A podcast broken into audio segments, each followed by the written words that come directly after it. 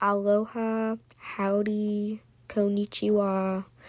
Um, so yeah, I know I kind of like disappeared on y'all for like two weeks, but um, I'm here now.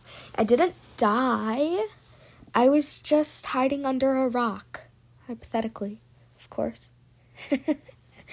um, so I've been just kind of burnt out, and I just went on vacation for like two days with my best friend. Um, my room is a mess right now, and I have some homework to get done.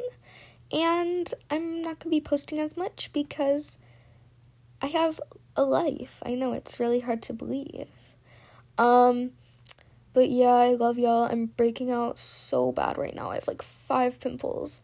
And of course, I just couldn't help but literally pop them all. Now I'm scarring. I'm literally dying. I'm not even close to my period yet. It's so annoying.